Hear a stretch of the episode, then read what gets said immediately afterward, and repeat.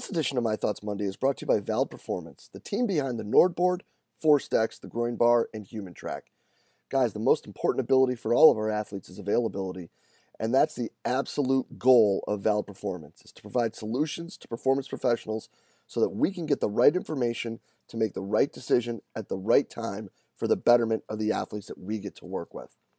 To do this, guys, they have a wide range of validated products that focus on usability and having being founded by the School of Exercise Nutrition Sciences at the Queensland University of Technology, they're extremely evidence based and they're beyond transparent. I can tell you that our time using the Nordboard and being involved with ForceDecks, we have been introduced to so many amazing people that have truly helped us become better coaches, have a better understanding not just of the technology, but also what we're doing with our athletes.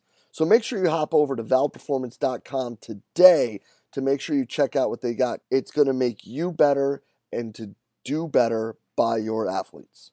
The world of strength and conditioning is filled with some awesome practitioners who are always trying to evolve and continue to grow professionally throughout their career. The problem with many of us, though, is finding a new outlet, a new way, and a new perspective on the questions that we may have whether it be programming, whether it be situational with dealing with coaches, or whether it be career advice. Because all too often, what happens is we get stuck in with the same group of friends and the same group of colleagues that we reach out to for advice repeatedly over and over again. But what we should really be looking for is different perspectives, different people who have been through different situations who can help us make better decisions both for ourselves and our athletes. And one awesome place to start with that is the forums in the Strength Coach Network. In the forums in the Strength Coach Network, you'll be able to reach out and get feedback, input, and advice from coaches from all over the world, from everything from career advice to training modalities to programming. There's people there just for the same reason as you are to try to get better, to learn, to share information, and to grow the field of strength and conditioning. So hop on over to strengthcoachnetwork.com slash CVASPS. That's strengthcoachnetwork.com slash CVASPS to dive into all that great content today and get your 48 hour trial for only a dollar. I look forward to seeing you in the Strength Coach Network. Hey, what's happening, everybody? Jay DeMayo coming at you with this week's edition of My Thoughts Monday. Today, guys, I'd kind of like to touch upon something and really ask a question of all of us. And this is sort of a unique um, situation to the world of strength and conditioning or sport performance. You know, we we really pride ourselves on a lot of things, and, we, you know, really dig and try to find better ways and means and progressions. And, uh, you know, progressions in every form, right? When it comes to exercises, progressing properly from, you know, easiest to hardest, if you may, or, you know, least challenging to most challenging, or looking for different regressions, ways that we can continue to load patterns um, that may or may not be as challenging or may provide benefit to people who have some form of limitation uh, when it comes to specific movement patterns based on injury or history or whatever it may be. Um, and even progressing like loading patterns, right? That whole idea of periodization and how we can, you know, change the training load to make sure that we are consistently increasing whatever uh, KPIs that we are looking at. You know, but I bring all that up to bring this up. I think that we see very often, and this is something that I've noticed with a bunch of these programs that we've been toying around with, that we typically, when we look at training programs, right, there are three ways that we can train, or we can, excuse me, there are three ways that we can change the stimulus that we are providing to the athlete. We can change the volume, right? We can either do more or less, um, or we can increase the density or decrease the density of the training session, right? We all know that. We can do, we can increase or change the intensity, increase or decrease.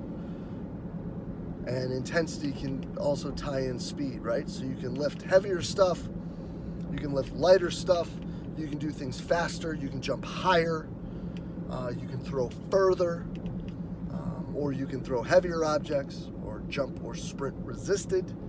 You know, all of these things are alterations to intensity. Or you can change the modality, right? You can change the mode of exercise, the exercise in and of itself. You can change what you are doing. You can front squat, you can high bar squat, you can low bar squat, you can box squat, you can trap bar deadlift, you can regular deadlift, you can do deadlifts in a sumo stance, you can do snatch grip deadlifts, you can do elevated deadlifts. I can give you a million exercises, which I'm sure that you all listening to this can give you a million and one. And what I think that we like to do, or at least what I've seen in these situations, is that we change more than one of those at a time.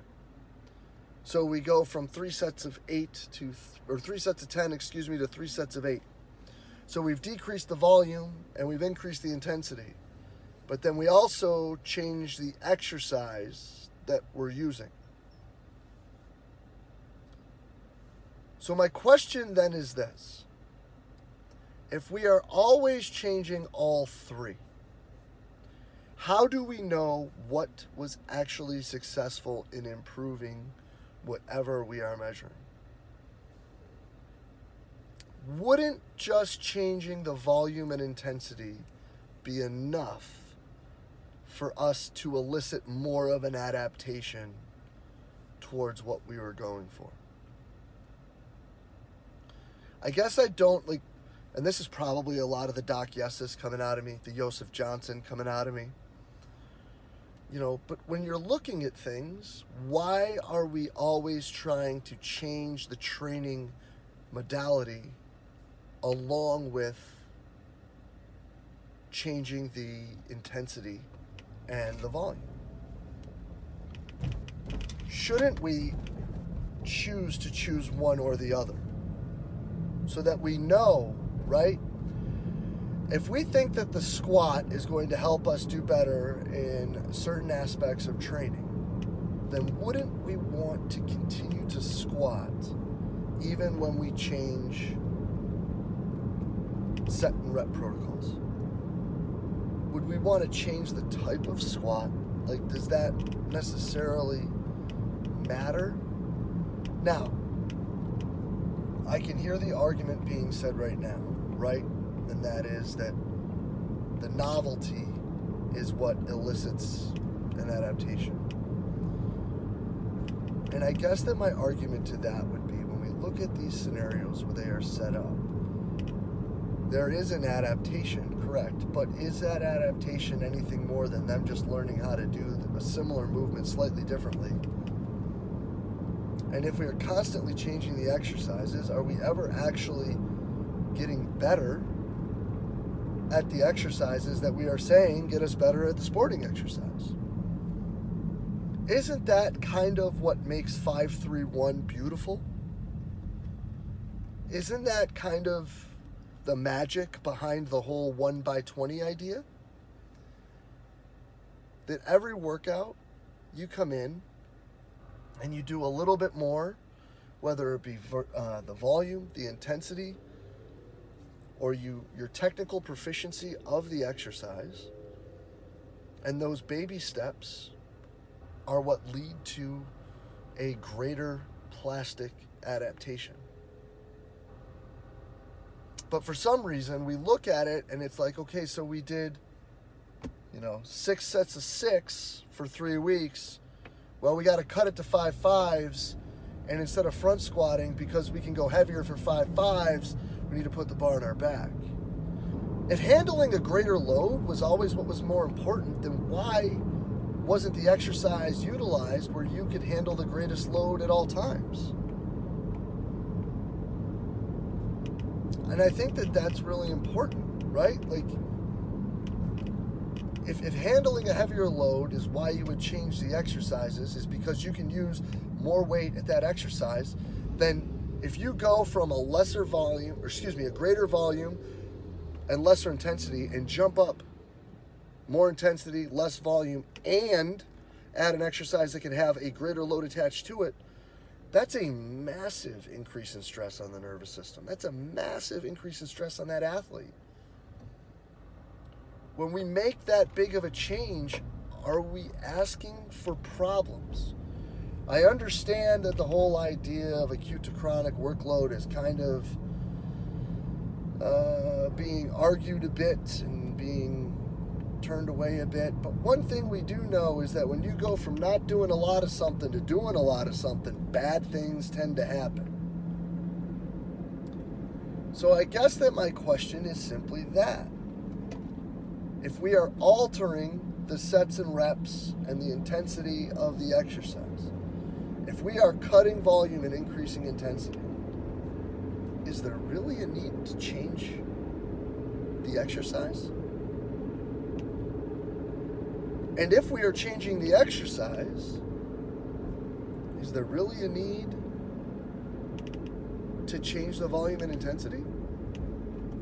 I guess I would see it differently if we were sitting there and we were talking about how you're going to use this one set and rep scheme for a specific duration of time, and you're going to keep that set and rep scheme the same so that you can build into deadlifting, into squatting, into rear foot elevated split squats, into whatever exercise you want at the end of that progression.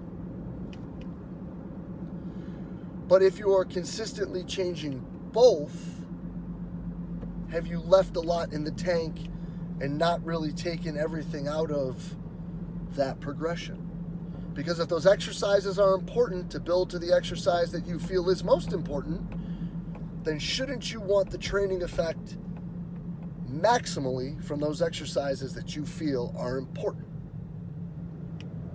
So, I don't know. I would love to hear your input. I would love to hear your feedback. I would love to hear the who's, what's, why's, and how's of that.